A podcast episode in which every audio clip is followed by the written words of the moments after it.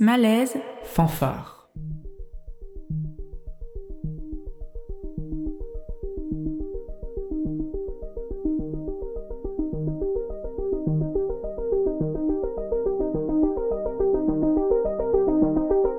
Salut auditoris.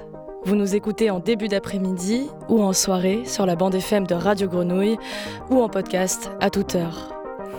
Mais peu importe l'horaire, puisque vous êtes bien sur le créneau féministe et queer de Malaise Fanfare.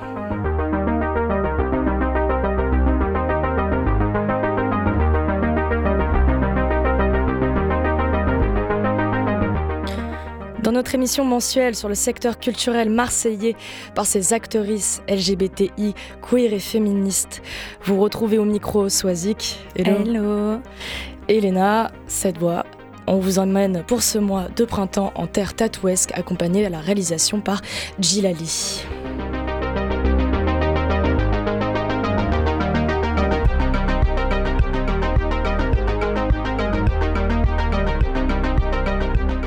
Le tatouage, art ou artisanat?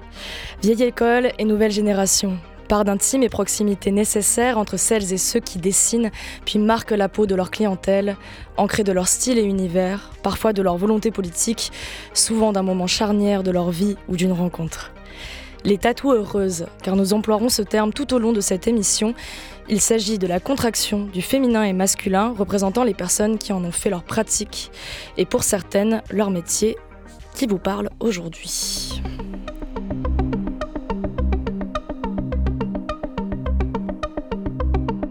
Les voix de Gabriel, alias Au revoir Gabriel, salut. Salut. Can Canine, mais ici ce sera Zoé, bonjour. Bonjour. Et Mimi Cracra, Léa qui sera à distance mais bien présente avec nous. Hello Léa. Coucou. Vous représentez la nouvelle génération de tatoueuses. Ce qu'elle a de particulier, c'est sa rupture avec celle qui la précède et surtout une liberté de cadre, de créativité avec une touche de volonté politique dans la manière de travailler et de lier avec sa communauté. Mais ça, on y reviendra un petit peu plus tard. Déjà, euh, comment le tatouage est arrivé à vous? Ce qui explique pourquoi vous êtes aujourd'hui dans le studio de Radio Grenouille. Euh, Zoé, c'est quoi ton histoire avec le tatouage? Euh, alors moi, je suis pas du tout allée chercher le tatouage. Euh, J'ai jamais rien eu contre, mais euh, je me sentais pas. Euh, J'étais pas hyper sensible à ce que je connaissais du tatouage, tout ce qui était un peu traditionnel, old- school, etc. Et un jour, ça fait un peu histoire à l'américaine, mais je reçois un message de quelqu'un que je connaissais pas, avec qui on avait un ami en commun, qui me dit J'ai vu ton Tumblr sur lequel je mettais des, des croquis à l'époque, et qui me dit euh, Oui, si t'avais su tatouer, j'aurais bien aimé euh, un tatouage de ta part. Et moi, je lui dis bah, que j'avais jamais essayé, mais que si l'occasion se présentait un jour, euh, ben grave, volontiers. Et lui, qui commençait déjà à tatouer, m'a dit Ok, bah, si tu veux, cette semaine, tu passes chez moi et puis tu me tatoues. Et euh, je flippais grave, parce que je connaissais pas ce type. Et, euh, et voilà, mais je suis un peu. J'aime bien les défis, alors j'y suis allée. Et en fin de séance, entre guillemets, euh, il me dit Bon, bah écoute, euh, tu t'es pas si mal démerdé. Euh, je pense que c'était un peu faux, c'était pour me rassurer, mais euh, j'ai fait un emprunt à la banque pour m'acheter une machine qui coûte très cher et j'ose pas sauter le pas. Donc je te donne la mienne, je te demande juste de t'en servir en retour. Et, et voilà. Et- C'est vraiment un scénario de film en fait. Ouais, vraiment. Mais la réalité, c'est que moi, je flippais trop et que c'est plutôt mes, mes proches qui m'ont poussé, euh, poussé à, à commencer. Et donc ça t'était pas venu avant de te dire je vais faire du tatouage? Non, j'aimais bien, mais je connaissais de loin, quoi. Après, j'ai toujours dessiné et, euh, et voilà, mais, euh, mais c'est vraiment le hasard qui, qui fait que je tatoue aujourd'hui, ouais. Et on se retrouve euh, là dans ce studio, c'est quoi? C'est 3, 4 ans, 5 ans plus tard? Ah, je sais plus. 2000, euh, 2018, je crois. Enfin, je crois que c'est le moment où on m'a donné cette machine. Entre la période où on me l'a donnée et euh, celle où j'ai vraiment euh, commencé assidûment, je pense qu'il y a bien dû y avoir un an déjà entre les deux. Et euh, Léa qui vient aussi d'une autre pratique au départ, parce que toi c'était plus l'illustration. Léa, il me semble que c'est la peinture. Toi c'est c'est quoi? C'est le cha- tatouage qui t'a choisi ou tu as choisi le tatouage? Je dirais un peu les deux. Je sortais d'une école d'art, j'étais un peu perdue. J'avais perdu euh, le goût de dessiner. ben, c'est un peu venu en même temps le goût de redessiner et une copine qui m'a mis une machine à tatouer dans les mains. Et toute une après-midi où on a tatoué des, euh, des pamplemousses. Là, je me suis dit que c'était assez plaisant. Et, euh, et c'est venu un peu comme ça aussi. En même temps que j'arrivais à Marseille, j'ai rencontré plein de gens qui avaient envie de se faire tatouer. Et petit à petit, créer un, réseau comme ça et aussi retrouver le goût du dessin par le tatouage. C'est un peu venu comme ça, ouais. Et donc sur les réseaux, tu es Mimi Cracra. On reviendra un petit peu plus tard euh, sur euh, les raisons de ce nom. Et avant qu'on fasse, qu'on finisse notre tour de table des présentations, euh, Gabriel, alias Au revoir Gabriel, sur les réseaux, quelle est toi ton histoire avec le tatouage? Moi, c'est plus mon ex-partenaire qui est tatoueur. Du coup, il m'a un peu initié au monde du tatouage. Mais je dessinais déjà pas mal, enfin, plusieurs fois Enfin voilà. et du coup, euh, j'ai pu m'entraîner avec lui, sur lui, sur moi-même. Et euh, j'ai pu aussi dessiner avec lui. Et du coup, ça nous a plu tous les deux. Vous avez été vos propres pamplemousses. Ouais, voilà, c'est ça. ouf. Enfin, moi, je fais du unpoke, du coup. Unpoke, c'est euh, quand on tatoue avec une aiguille. Ouais, voilà. Et c'est un peu point par point. Ouais. Enfin, j'utilise beaucoup cette technique. On voit que c'est un peu certains, certaines fois qu'il y a une, sorte de démarcation. C'est plus aussi une technique colorée avec euh, pas mal de personnages figuratifs ou euh, des formes abstraites.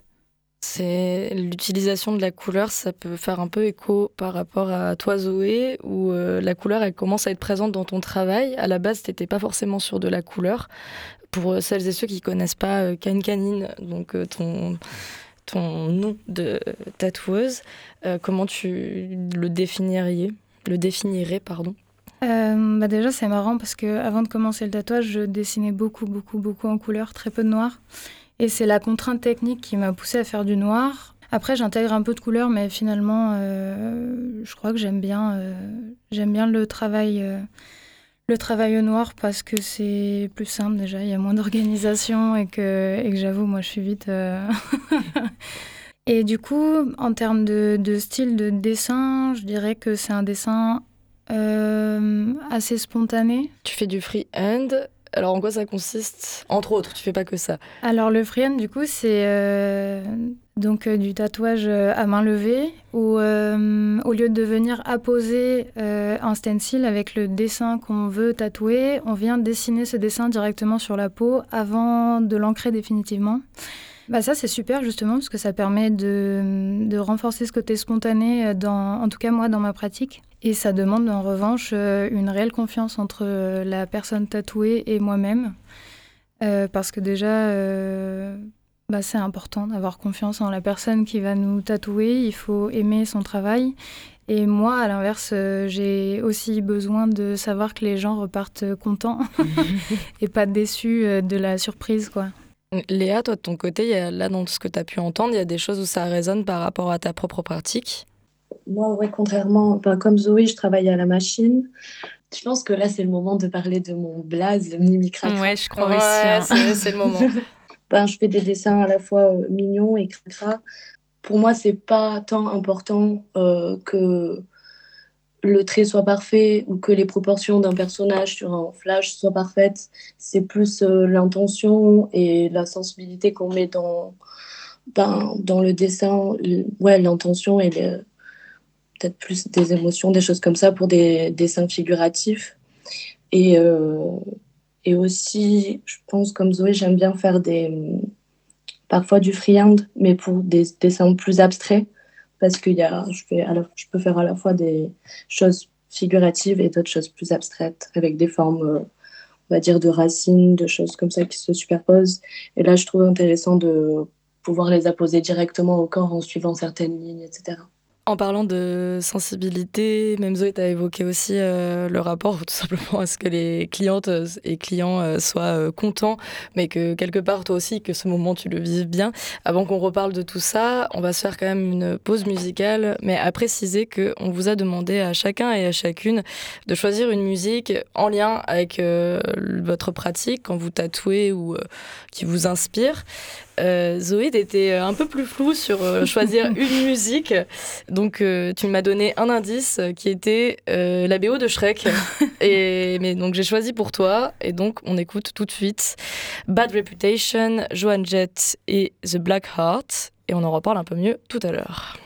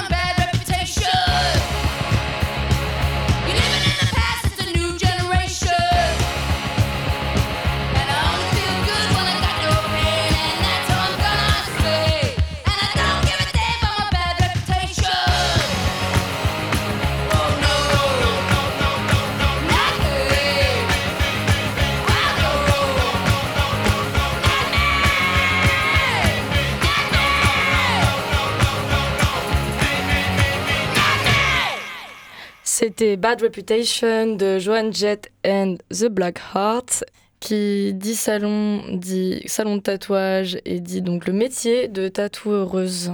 Euh, on en parlait un petit peu en amont et on vous avait demandé si vous considériez que, euh, enfin, que tatoueur ou tatoueuse c'est votre métier. Gabriel, toi, tu te vois comme, tu te définis comme un tatoueur? Non, je dirais plus que j'utilise, enfin que c'est une pratique artistique du coup liée au tatouage. J'ai pas l'impression en fait euh, déjà d'être euh, d'évoluer assez pour euh, me définir comme tatoueur. ça me va de dire que genre je tatoue et que et que c'est comme ça. Et peut-être que plus tard, si je commence à peut-être en vivre, parce que j'en vis pas pleinement, j'ai d'autres d'autres euh, comment dire sources de revenus. Ouais, sources de revenus. Et euh, toi Léa, je sais aussi que le, tatouage c'est une pratique parmi tant d'autres que enfin de tes pratiques. Euh, est-ce que tu te définis aussi par rapport au tatouage ou pas pas forcément? Non, enfin c'est difficile pour moi de, de, dire que je suis juste tatoueuse comme ce serait difficile de dire que je suis juste peintre, enfin c'est plus je dirais plus artiste et à l'intérieur de, de ça il se passe bah, plusieurs, plusieurs choses effectivement plusieurs sources de revenus au sein même du travail d'artiste.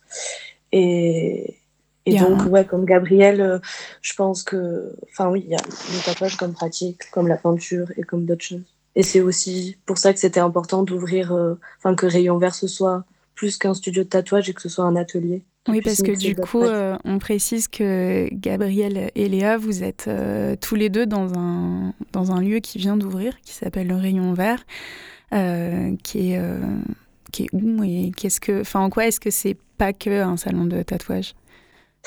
Eh bien, euh, il a trois espaces. Enfin, c'est un, espace qui, qui, a trois salles.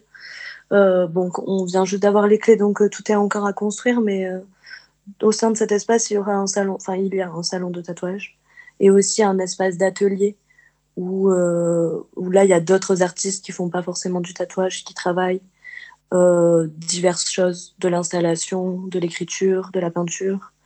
Et aussi dans cet espace, il y aura une petite salle dédiée à une bibliothèque féministe autogérée. Et donc ça mixe plein de, ben, plein de pratiques. Et c'est ça que je trouve, euh, enfin c'est ça que je voulais pour être plus stimulée. Toi, Zoé, du coup, de, là, de, de vous trois, tu es celle qui euh, vit le plus avec euh, la pratique du tatouage. Est-ce que pour autant, tu considères tu te considères comme tatoueuse ou tu considères ça comme ton métier? Bah Déjà, je, trouve qu'on a eu tendance dans, par le passé à euh, définir la personne de par son métier. Et je pense qu'à l'époque, déjà, les gens n'avaient qu'un seul métier pour toute la vie, etc. Donc ça, ça, me fait toujours un peu bizarre. Le fait est que oui, pour l'instant, c'est mon métier. Mais c'est pas ce qui me définit entièrement. Et justement, euh, j'estime qu'il y a un équilibre à avoir et que c'est tout cet équilibre-là qui nous définit. Et je peux pas euh, résumer ça à juste euh, le métier de tatoueuse. Ben, ça, reste quand même un métier. C'est mon métier en ce moment et c'est de ça que je vis. Mais ça m'empêche pas d'avoir plein d'autres activités à côté qui sont tout aussi importantes et pour cet équilibre. Et, euh, d'ailleurs, le jour où euh, j'ai plus envie de faire du tatouage, j'aurais pas de remords à arrêter. je, suis, je suis pas trop dans l'espèce de truc euh, de l'artiste complètement passionné à en crever. Sacrificiel. Ouais, c'est ça, c'est ça. Enfin, je, je pense qu'on.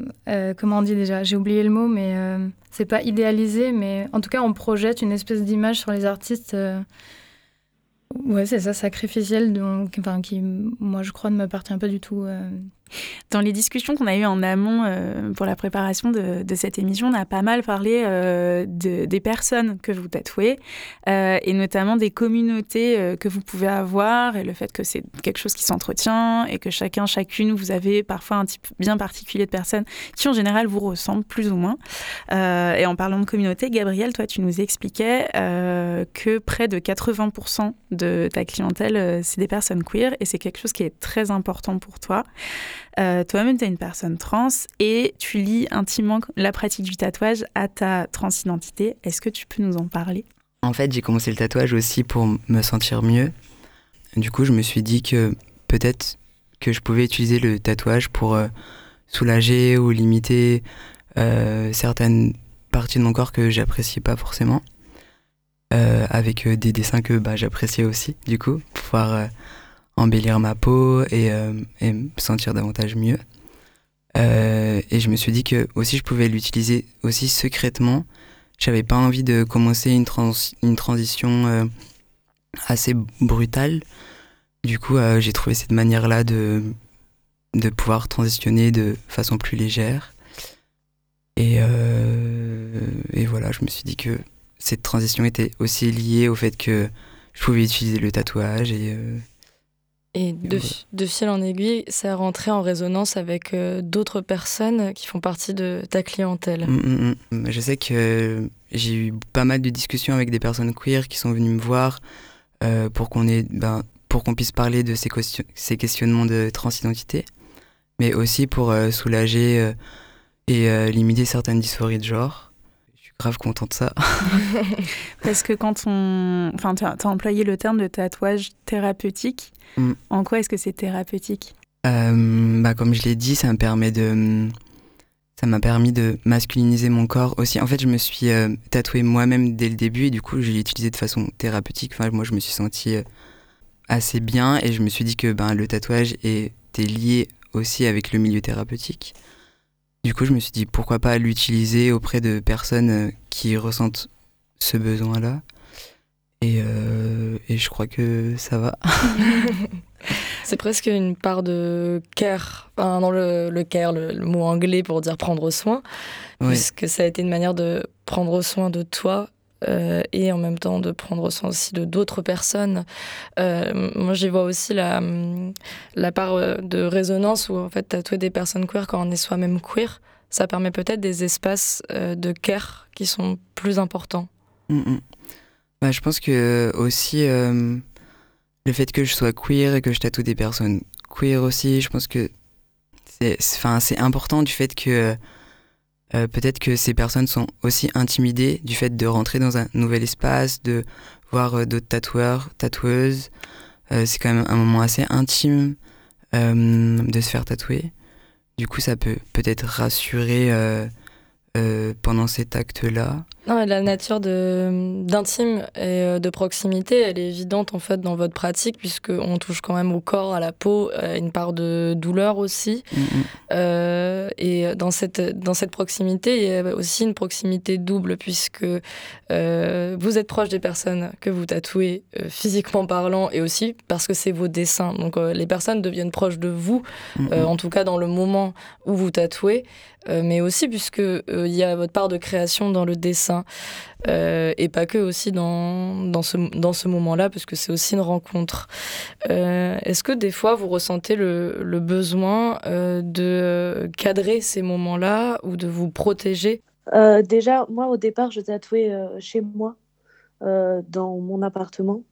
Et du coup, je sentais que cette limite, elle était, elle était beaucoup plus difficile à poser parce que bon ben forcément j'aimais bien offrir peut-être un café, le temps de regarder les flashs, de discuter un peu avec la personne. Et tout ça dans son propre salon, donc dans, son, dans sa propre. Enfin, mon miroir, il était dans ma chambre. Donc j'ai invité les gens à rentrer dans ma chambre pour euh, qu'ils puissent voir le stencil, etc. Il y a une grosse part d'intime, ouais. Ouais. Et en fait, la première. Enfin, là, depuis que. Enfin, c'était hyper important, en fait, de trouver un lieu pour euh, sortir de. Bah, de, cet espace, euh, ouais ouais, de sortir, sortir de mon intimité et pouvoir euh, mettre certaines barrières déjà liées au lieu, à l'espace. Et hum, donc ça, pour moi, c'était la, la, première étape pour euh, quand même mettre des petites limites à l'intime. et euh, en parlant de barrières, toi, toi, t'en mets, Zoé, dans ton boulot, des barrières, enfin, imaginaire, physique Inconsciente, je pense.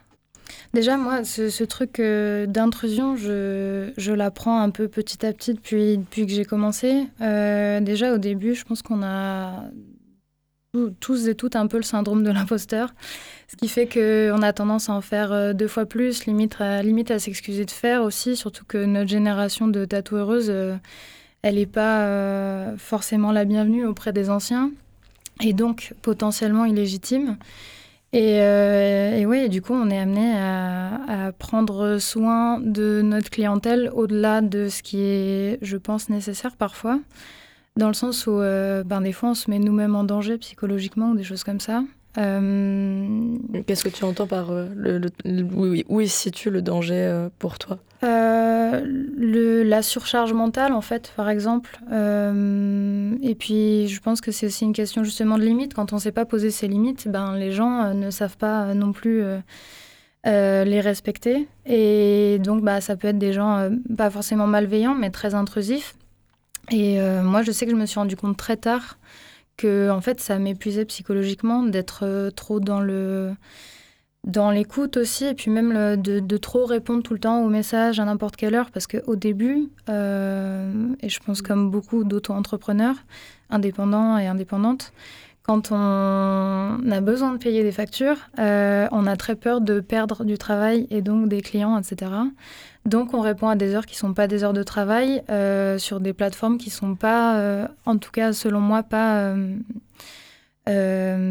adaptées à ce type de, de messages, etc. Typiquement les DM Instagram, moi je peux plus du tout. Je pense que ça répond à une certaine une certaine audience au début. Quand j'avais très peu de gens, c'était parfait, mais maintenant, c'est plus possible. donc voilà, c'est intrusif dans beaucoup, beaucoup de points, selon moi.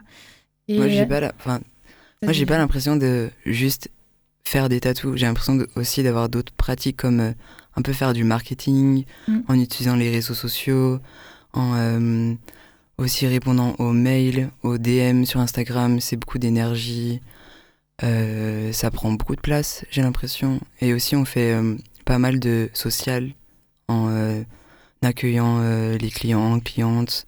Et des fois, ça peut être très, très. Enfin... Oui, des fois, on peut rentrer dans des conversations hyper profondes très vite avec des personnes qu'on n'a jamais rencontrées dans notre vie. Ben, ça peut être, je pense, hyper bien et hyper libérateur pour certaines personnes. Et en fait, c'est là, à nous, tatoueuses, de trouver la limite pour pas que certaines choses dites durant la séance nous touchent outre mesure en rentrant chez soi le soir y repenser parce que des choses hyper intimes ont été dévoilées. Oui, parce que vous êtes euh, tatoueuse et pas forcément psy. Oui, puis euh. Il y a quelque chose, euh, je crois aussi, de l'ordre de l'empathie. Euh, et ça va au-delà de la science, je pense. C'est en termes de monétisation aussi. Où, euh, je pense que dans tous les parcours un peu artistiques, on a, on a été beaucoup dévalué justement en tant que métier depuis toujours, que ce soit à l'école, même dans, les écoles d'art. En, en, tout cas, moi, j'ai pas mal été témoin de ça. Où du coup, ben, c'est très difficile de, se payer à sa juste valeur et je sais pourtant qu'on aimerait que l'argent ce soit pas une notion, etc. Mais le fait est qu'on est quand même dans un système qui, euh, qui veut qu'on ait des charges à payer, des loyers, etc. Et, euh, et, au début, on est vite dans le... En tout cas, moi, je sais que j'ai été comme ça, dans la volonté bah, de faire plaisir aux gens, de rendre cette pratique accessible, etc. Et donc, euh, brader à fond mes prix. Et bah, quand on se rend compte que toutes les heures travaillées euh, suffisent pas à payer correctement au moins les charges minimum, euh, que ça, ça demande énormément de charges mentales, etc. Je pense qu'on revoit un peu la copie. Donc c'est l'empathie des fois, c'est très compliqué de la contrôler à ce niveau-là. Il y a des gens qui hésiteront surtout pas à faire du chantage affectif. c'est peut-être. Euh, bah, c'est juste en, ça aussi, je voulais, je voulais notifier un peu le, les démarches intrusives de certaines personnes, voulues ou non, hein, mais mais ça englobe tout ça, je pense. Mais c'est peut-être une particularité aussi de, de ce métier slash pratique que du fait que les personnes se retrouvent en position de vulnérabilité. Euh, je ne parle pas des gens qui contactent euh, de manière intempestive par message sur Instagram. Mmh. je parle de celles que vous rencontrez en séance. Euh, peut-être que cette position de vulnérabilité induite par la douleur, aussi par ce peau à peau d'une certaine manière euh, fait que les personnes, c'est un peu comme ouvrir une boîte euh, et que les, personnes ne voient pas que pour vous, c'est pas exactement le même rapport. Mm, mm. Ben, désolée, je prends encore la parole. Mais euh, pour moi, il y, y, a aussi un truc où je je me rends compte qu'au début, quand je me faisais pas trop confiance vis-à-vis de ma pratique et que du coup j'avais tendance à être beaucoup trop euh, dans le, le, soin des gens que je tatouais. Alors ça, ça, ouais, dit comme ça, ça paraît un peu bizarre, mais où on se plie limite en 14, on s'excuse à chaque fois de limite d'exister. Euh, bah, il y a des gens que ça met pas à l'aise non plus parce qu'à la base on est quand même enfin on est quand même censé savoir ce qu'on fait aussi. On est, censé être la personne pro entre guillemets. Euh, et, donc c'est important aussi de tenir une certaine face quand on tatoue des gens, même des jours où, je sais pas, on n'est pas hyper euh, content de soi ou quoi. Euh, on peut pas dire au client, bah franchement, j'aime pas ce que j'ai fait, c'est de la merde. en plus, d'autant plus que la personne, si elle, elle y voit pas du tout le problème, il n'y a aucune raison de, de leur parler de ça. Et du coup, je pense que le fait de devoir garder cette posture, déjà parce que je crois qu'on se doit un minimum de, de, mettre les personnes à l'aise, les mettre en confiance, euh, de faire en sorte que ça se passe le mieux possible. Que, ben, par exemple, notre mal de dos, de poignet, Dieu, il n'est pas forcément visible. Euh, en fin de journée, quand on a les bruits de la machine, les discussions avec euh, la clientèle, plus la musique, etc. En tout cas, pour ma part, je suis rincée de chez rincée. Mais donc voilà, il y a un espèce de truc comme ça où on est quand même un peu, en tout cas, je crois obligé de tenir une espèce de ouais, barque. d'incarner vraiment un personnage fort. Là, tu parlais de aimer ce que tu as, ce que as fait ou pas, mais il y a aussi la question de d'aimer le moment que tu passes avec la personne. Et justement, vous nous disiez que parfois, vous pouviez être complètement dépité de ben, de pas avoir réussi à... Enfin, de pas avoir passé un bon moment ou d'avoir eu un, un, échange d'énergie plutôt négatif avec la personne que vous tatouez et de le voir partir avec un de vos dessins préférés. Euh, est-ce que c'est des trucs qui vous sont déjà arrivés, Léa Gabriel? Moi, euh, disons que c'est souvent des personnes euh, assez proches de mon, entre guillemets, de mon réseau. Donc, on va dire des amis ou des amis d'amis. Après, il y a forcément aussi des inconnus. Et ça arrive dans le lot d'inconnus qui est des personnes très timides. Et donc, c'est un un peu moins fluide, etc. Mais pour l'instant, j'ai jamais eu affaire non plus à des gens diamétralement opposés avec qui ça s'est hyper mal passé. Et heureusement, parce que j'ai vraiment pas envie que ça arrive. Moi, j'ai toujours reçu de la bienveillance avec des personnes euh, que j'ai pu tatouer. J'ai pas encore. Euh, et heureusement, comme elle dit Léa, oui, justement, cette notion de, bienveillance, j'ai l'impression qu'elle est hyper importante dans votre euh, génération, enfin en tout cas dans la nouvelle génération de tatoueuses mm. que, que vous incarnez. C'est peut-être quelque chose dont on va parler euh, Juste après. oui, parce qu'avant ça, on peut se remettre à un coup de peps avec euh, un peu de cold wave. avant d'évoquer oui, cette nouvelle génération, c'est Watching Trees de Eleven Pound et c'est un synthé qui se joue dans l'atelier Le Rayon Vert. C'est tout de suite sur Radio Grenouille.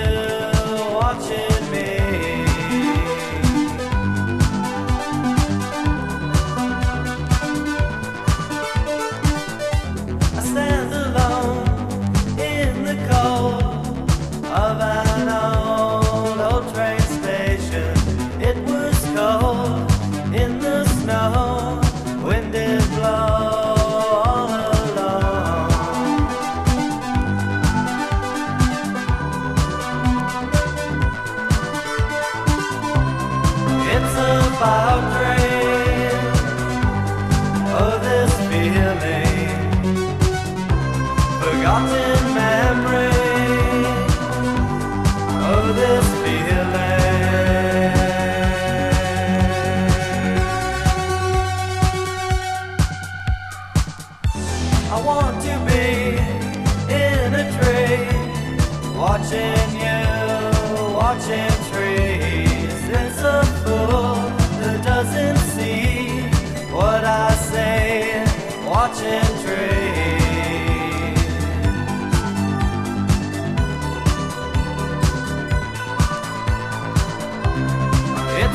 about drink.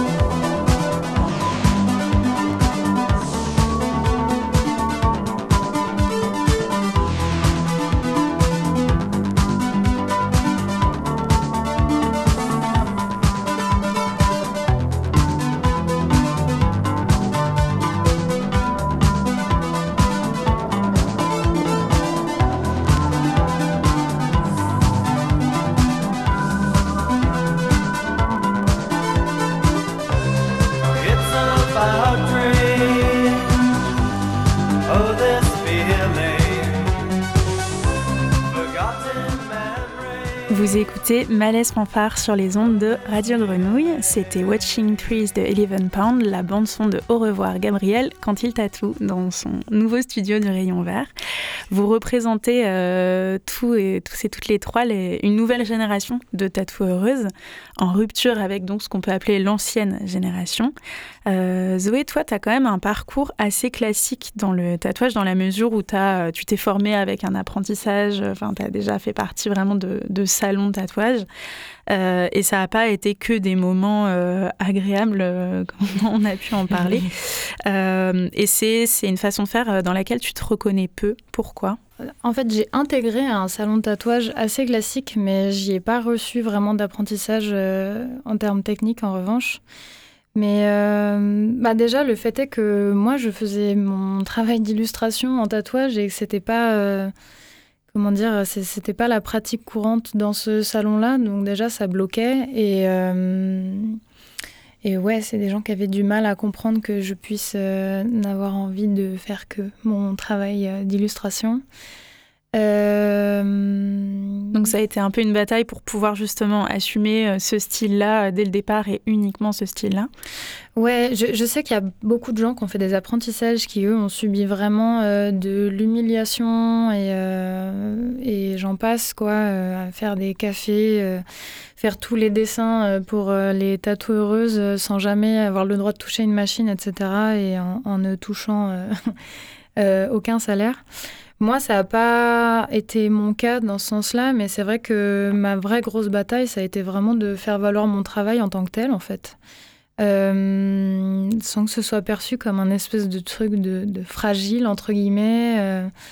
Et ouais, du coup, ça passe aussi dans la manière d'accueillir la clientèle. Euh, dans les street shops, il faut savoir qu'il y, a, beaucoup de gens qui viennent sans rendez-vous pour des projets des fois tout petits très très classiques, etc., qui sont dans une, une logique assez euh, consommatrice de la pratique. Et c'est pas c'est pas un problème, mais euh, mais du coup moi c'est pas c'était pas du tout quelque chose de oui, c'est pas comme ça que tu fonctionnes. Ouais, c'est ça. Donc euh, donc voilà. Et puis c'est vrai qu'il y avait quand même il y a quand même une en tout cas dans ce salon-là il y avait une belle aigreur envers notre nouvelle génération on était euh, un peu vus comme des espèces de fils et filles à papa euh, tout fragiles qui voulons faire nos petits dessins sans avoir à passer par euh, X style de tatouage, etc. Et c'est pour ça que moi, j'avais pas envie de faire d'apprentissage. Parce que déjà, avec mon style de dessin un peu atypique et un peu différent de, ben, des tatouages réalisme, cartoon ou un peu old school, je me suis dit que j'allais genre pas être accepté entre mm. guillemets dans, euh, dans des salons traditionnels. Du coup, je me suis dit pourquoi pas m'entraîner tout seul et aussi communiquer avec d'autres tatoueurs euh, qui sont un peu dans la même optique que moi pour pouvoir évoluer et peut-être ben, avoir cet atelier que j'ai maintenant, du coup. Mm.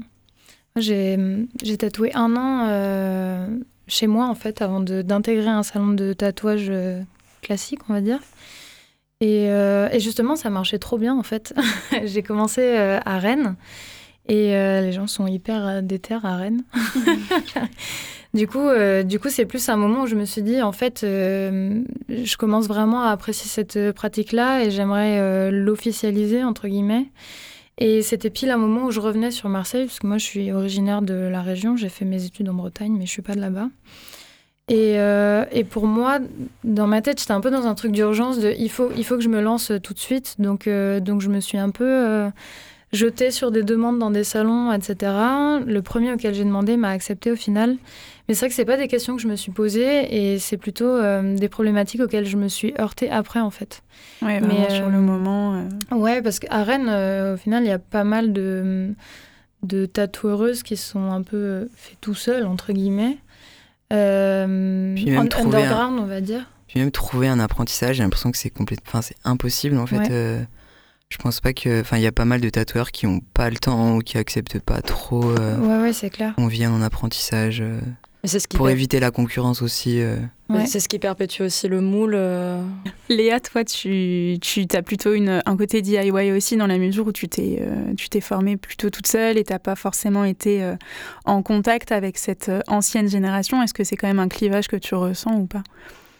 Déjà, ouais, le côté DIY, enfin, il était, enfin, il s'est présenté à moi de façon évidente parce que j'ai jamais trop euh, été à cheval sur les techniques en général, que ce soit des techniques de peinture, des techniques de dessin ou quoi. J'ai toujours euh, euh, voulu apprendre par moi-même. Alors, à ces risques et périls, des fois, ça, ça sort, ça sort pas forcément bien et des fois, on met du temps à comprendre comment les choses marchent. Mais la question s'est posée à un moment. Je me suis demandé est-ce que, euh, est-ce que je fais un apprentissage? Et il s'avère que j'ai un ami qui, euh, qui est tatoueur euh, et qui, est qui a son salon, etc. à Marseille. Et la question s'est un peu posée avec lui. Et en fait, je me suis rendu compte que j'avais pas trop envie de ça. Donc, dans un premier temps, il m'a, en fait, pendant un moment, par contre, il me donnait des conseils et des fois même pendant une séance de tatouage, je me permettais de l'appeler de me mettre en visio et me donner des conseils comme ça euh, de façon informelle. Hum, et puis, euh, hum, et puis aussi des fois des conseils de méthodologie, etc. sur euh, des prises de rendez-vous, des choses comme ça. Mais je préférais que ça reste, que ça reste informel pour garder aussi mon indépendance et pour apprendre à faire de la meilleure façon que je voulais et aussi en échangeant avec d'autres tatoueuses qui apprenaient de la même manière que moi. C'était important. Et d'ailleurs, toi, euh, bah, on en a un petit peu parlé tout à l'heure, euh, mais ton nom de tatoueuse, c'est Mimi Cracra. Euh, et ça va avec le, fait d'assumer les imperfections de, tes tatouages. et on, en a pas mal parlé en amont, mais vraiment le côté assumer les imperfections et comment c'est aussi pour vous sortir du côté artisanat. Euh, bah, Mini Cracra, peut-être qu'on te laisse la parole sur ces sujets. non, mais c'est marrant parce que c'était justement aussi. Euh, enfin, sur, enfin, ça avait été mis sur la, euh, sur la table cette question-là de, avec mon mon ami tatoueur de bon bah comment est-ce que euh, je peux faire un apprentissage avec toi mais en gardant ma patte mimi cracra parce que j'y tiens. Et en fait c'est là où on s'est rendu compte que ça pouvait pas marcher parce que sa vision du tatouage elle était trop différente de la mienne. Moi j'accorde euh, ben pas mal d'importance au côté DIY et j'aime bien qui est en grain qui est en très tremblant parfois et je crois que de toute façon avec apprentissage ou sans apprentissage, je ne pourrais pas faire autrement parce que c'est comme ça que je dessine même sur papier, même avec des sprays dans les mains ou quoi, ce sera toujours un peu cracra. Je crois que là, il y a un glissement qui se fait où on sort de l'artisanat, on sort de la perfection et de la technique pour glisser vers un truc plus euh, spontané, plus artistique et plus, euh, ben, en tout cas, on peut se permettre de, peu déconstruire le trait ou des choses comme ça. On va dire que le prix de cette euh, spontanéité et de cette indépendance, elle vous est permise par euh, aussi le statut d'indépendant, euh, auto-entrepreneur, avec tous les défauts que ça peut avoir, et aussi cette dépendance à cette communauté avec laquelle vous avez un lien grâce aux réseaux sociaux. On en a un petit peu parlé tout au, en filigrane tout au long de l'émission euh, de ce que représentent les réseaux sociaux. Euh, vous êtes considéré aussi comme la nouvelle génération euh, parce que vous avez ce lien aux réseaux sociaux. Le problème des réseaux sociaux, c'est son aspect chronophage et pas que, aussi son aspect intrusif. On avait parlé de les démarches intrusives tout à l'heure, mais et aussi via Instagram. toi, Gabriel, à un moment, tu as fait un choix assez radical qui était de te dire bah, fuck off Instagram. ouais, j'en avais un peu marre de recevoir énormément de messages. J'avais l'impression que c'était une sorte de pollution visuelle quand j'allais sur Instagram. Euh, il fallait que je fasse ma promo, mais j'avais pas l'impression que Instagram réussissait à me faire cette promotion, du coup, que j'étais pas assez visible euh, sur les réseaux. Et c'est un peu la seule manière, quand même, nous, euh, tatoueurs, tatoueuses, ben, de montrer notre travail. Du coup, je me suis dit, ben, en fait, j'ai envie de créer un site internet ou enfin un site web ou que et comme ça on voit mon travail et on peut me contacter via ce site web. J'ai l'impression que c'était un peu plus léger quand même euh, et euh, moins angoissant. Mais euh, je suis quand même vite revenu sur Instagram pour pouvoir gérer des messages. Enfin, c'était quand même assez important parce que c'est, enfin, mes rendez-vous sont assez fluctuants aussi. Du coup, ben, fallait que je revienne un peu sur Insta. Mais ça fait du bien de faire des pauses de temps en temps. Ouais. Toi, Zoé, tu racontes pas mal de choses à tes abonnés sur Instagram. Tu as un rapport assez euh, transparent euh, et qui sort parfois complètement de ton cadre de travail. Euh, comment est-ce que tu gères ça? Et est-ce que des fois, il y a un trop plein ouais, mais justement, on parlait des, des mauvais côtés d'Instagram, intrusif et tout. Moi, j'en vois aussi des très bons quand même. déjà, ça m'a ouvert sur plein de personnalités différentes et même il y a des gens des fois que je connais pas qui réagissent à, à certains de mes travaux ou stories qui sont très bienveillants et qui m'ont fait avancer sur plein de choses, même dans ma vie personnelle. Donc c'est là où c'est un peu dissonant, c'est qu'il y a des fois où je me dis ah merde là c'est trop intrusif, j'en peux plus, et d'autres où je suis quand même hyper touchée, euh, ben déjà de, de, de la communauté que j'ai et des échanges que je peux avoir avec des inconnus Ouais, ce, ce, truc de transparence, les blagues et tout qui peuvent être. Euh, tu fais plein de blagues. Ouais, je fais beaucoup de blagues. Mais après, j'aime beaucoup faire des blagues dans ma vie de tous les jours. Les gens qui me connaissent le savent.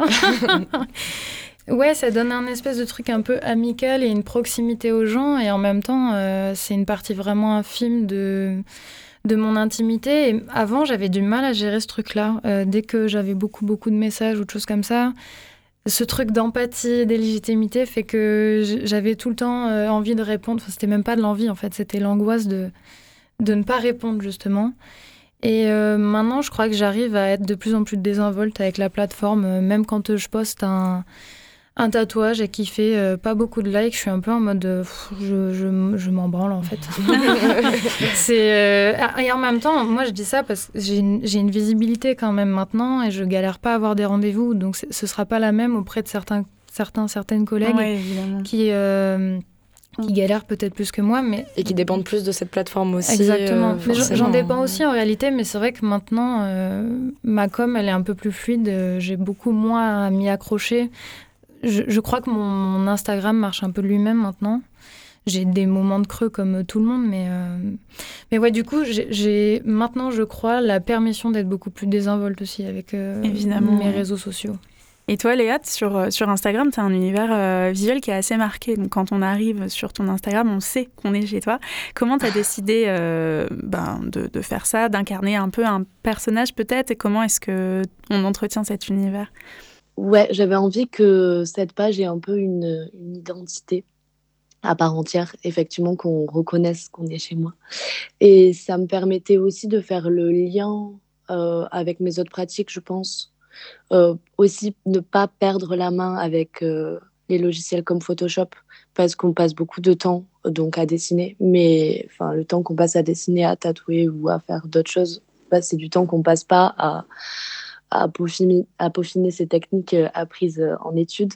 Et du coup, là, c'était euh, aussi une façon de, ben, de, de rester, enfin, de, de continuer de, d'autres pratiques, mais totalement gratuitement. Donc, euh, ouais, faire des montages à chaque fois avec les photos, etc., des, tatouages. Mais je me suis aussi rendu compte que c'était énormément de travail, énormément de travail euh, gratuit euh, et énormément de temps passé sur sur un réseau qui, euh, comme Gabriel, des fois, enfin, moi, j'ai pas une énorme communauté, donc euh, Instagram peut sévir dans les algorithmes si je n'y passe pas assez de temps. C'est un peu ce qui se passe en ce moment. De... C'est pour ça que Léa, t'as pas un, un smartphone, du coup, non? Ouais, j'ai effectivement, euh, en fait, ça m'a tellement pris la tête euh, ce, réseau que j'ai décidé de couper un peu avec, et, euh, donc j'ai pris la décision radicale de quitter la sphère des smartphones et d'avoir un vieux bigot. Donc, ce qui implique bon bah de prendre les photos avec un appareil photo, de les transférer sur l'ordinateur, puis sur une tablette. Voilà, c'est tout un long processus qui fait que, mais qui me dé oui, qui te, qui te libère un peu euh, ouais, de, du côté de dépendance. Enfin, la dépendance, elle se joue autrement, ouais. C'est-à-dire mmh. que, euh, que je faisais le calcul euh, sur euh, quand j'avais un smartphone, j'y passais au moins une heure par jour. Et là, je pense que j'y passe 15 minutes par jour. en tout cas, cette nouvelle génération que vous incarnez chacun, chacune, Léa, Gabriel et Zoé, même si vous avez cette dépendance, bon, contre vous-même. Enfin, je veux dire, c'est pas un plaisir d'être dépendant de ces réseaux sociaux.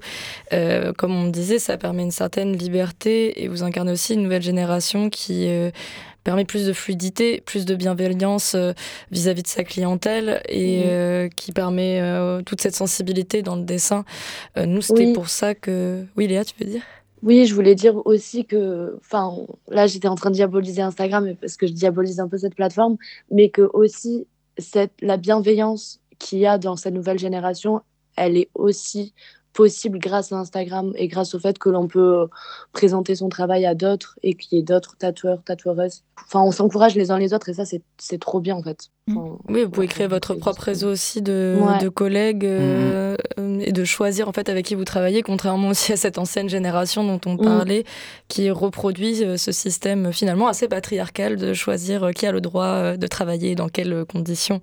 C'est pour ça que nous, on avait à cœur de vous, vous faire discuter et de discuter avec vous et de vous faire entendre par nos auditorices autour de cette table à Radio Grenouille, tout simplement parce qu'on considère que ça fait partie des pratiques féministes et inclusive de penser comment on touche et on marque le corps des autres et comment nous on s'inscrit dans cette pratique.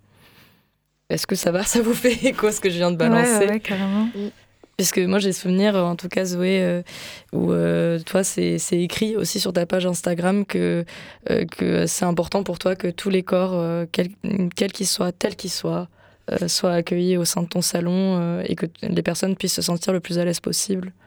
Ben ouais, ouais, ouais. c'est du travail euh, même sur soi d'ailleurs de déconstruction parce que typiquement moi je suis euh, une femme cis blanche et qu'il il y a des questionnements que ben j'aurais peut-être pas eu euh, déjà sans croisement avec d'autres comptes Instagram de gens plus concernés, etc. Je pense que ce que j'essaye de dire, c'est que pour moi, c'est un peu une évidence d'accepter les corps tous tels qu'ils sont, etc. Euh, peu importe les morphologies, couleurs de peau, etc. Enfin bref, tout ça. Mais qu'en fait, euh, dans ma tête, c'est une évidence, mais dans le vécu de beaucoup, ça ne l'est pas du tout, en fait. Et, euh, et c'est un, un, peu dommage d'avoir à le préciser, mais moi, dans mon petit monde naïf, c'était pas un souci. Et puis quand j'ai des gens qui arrivent et qui m'avouent qu'en fait, déjà, elles sont rassurées parce qu'on est un shop exclusivement féminin, entre guillemets. Euh, ou que euh, ben ils sont rassurés parce qu'on leur a dit que ben euh, ils étaient les bienvenus que typiquement ben les peaux métisses à noir étaient complètement tatouables. Les personnes ben, d'ailleurs très maigres ou grosses ou peu importe étaient tout à fait tatouables aussi. Ouais moi j'étais un peu en mode ah ben merde, oui, dans d'autres réalités, euh, ces gens-là, en fait, euh, flippent d'aller se faire tatouer parce que... Mais c'est pour ça que moi, je me suis dit que c'était important, surtout avec euh, des amis, de d'ouvrir un lieu, en fait, où mm. tout le monde... Enfin, je sais que ces personnes-là sont bienveillantes parce que, du coup, j'ai ouvert ce lieu avec ces personnes-là. Je sais que je vais souvent dans d'autres salons en étant invité. J'ai déjà entendu des propos très problématiques d'autres tatoueurs, tatoueuses sur des clients et clientes. Du coup, c'est euh, assez prenant euh, d'entendre tout ça. Du coup, euh, je pense que l'espace est très important. Oui, et puis c'est lié à nous aussi. Enfin, aller dans un salon qui est problématique, dans lequel on n'a pas les capacités d'accueillir correctement notre clientèle, c'est aussi, ben, ça joue aussi en notre image en fait en Moi, j'ai déjà dû m'excuser plusieurs fois des propos que j'ai déjà dû m'excuser auprès de clients et clientes de certains tatoueurs, euh, tatoueuses euh, qui ont eu des actes et euh, propos problématiques. Du coup, c'est assez, assez gênant quand même aussi. Ouais, c'est, je suppose exactement ce que, ce que tu décides de pas euh, faire euh, dans ton nouvel atelier. Mais ce qui est beau, c'est quand même que vous permettez justement de. C'est triste de devoir s'excuser des actes de d'autres euh, mm-hmm. tatoueuses, mais en même temps, vous êtes quand même dans la position de pouvoir aussi redonner confiance à une clientèle qui est justement dans sa vulnérabilité et assez belle aussi de se retrouver entre des mains qui se posent ces questions-là. Ouais, ça mm-hmm. évolue de ouf. Ouais. On arrive doucement à la fin de cette émission. Merci Léa, Zoé, Gabriel d'être venus euh, dans Malaise Fanfare nous parler de votre pratique et du monde euh, merveilleux et fragile du tatouage. Merci, à vous. Merci beaucoup. Auditeurice, euh, pour découvrir visuellement ce que font les artistes que vous venez d'entendre, ça se passe sur Instagram sur les pages Mimi Cracra Canine et Au revoir Gabriel, ou aussi dans le salon, l'atelier, pardon, euh, Rayon Vert et euh, Tumulte Tatou, sans E à la fin de tumulte. On vous laisse sur cette musique que vous entendez déjà en fond, qui est tout en douceur. C'est ton choix, Léa, et ça s'appelle Blue de Frédéric Valentin et Jeroux. On se dit au mois prochain, toujours sur les ondes de la grenouille. Merci pour votre écoute et à très vite sur le triple 8.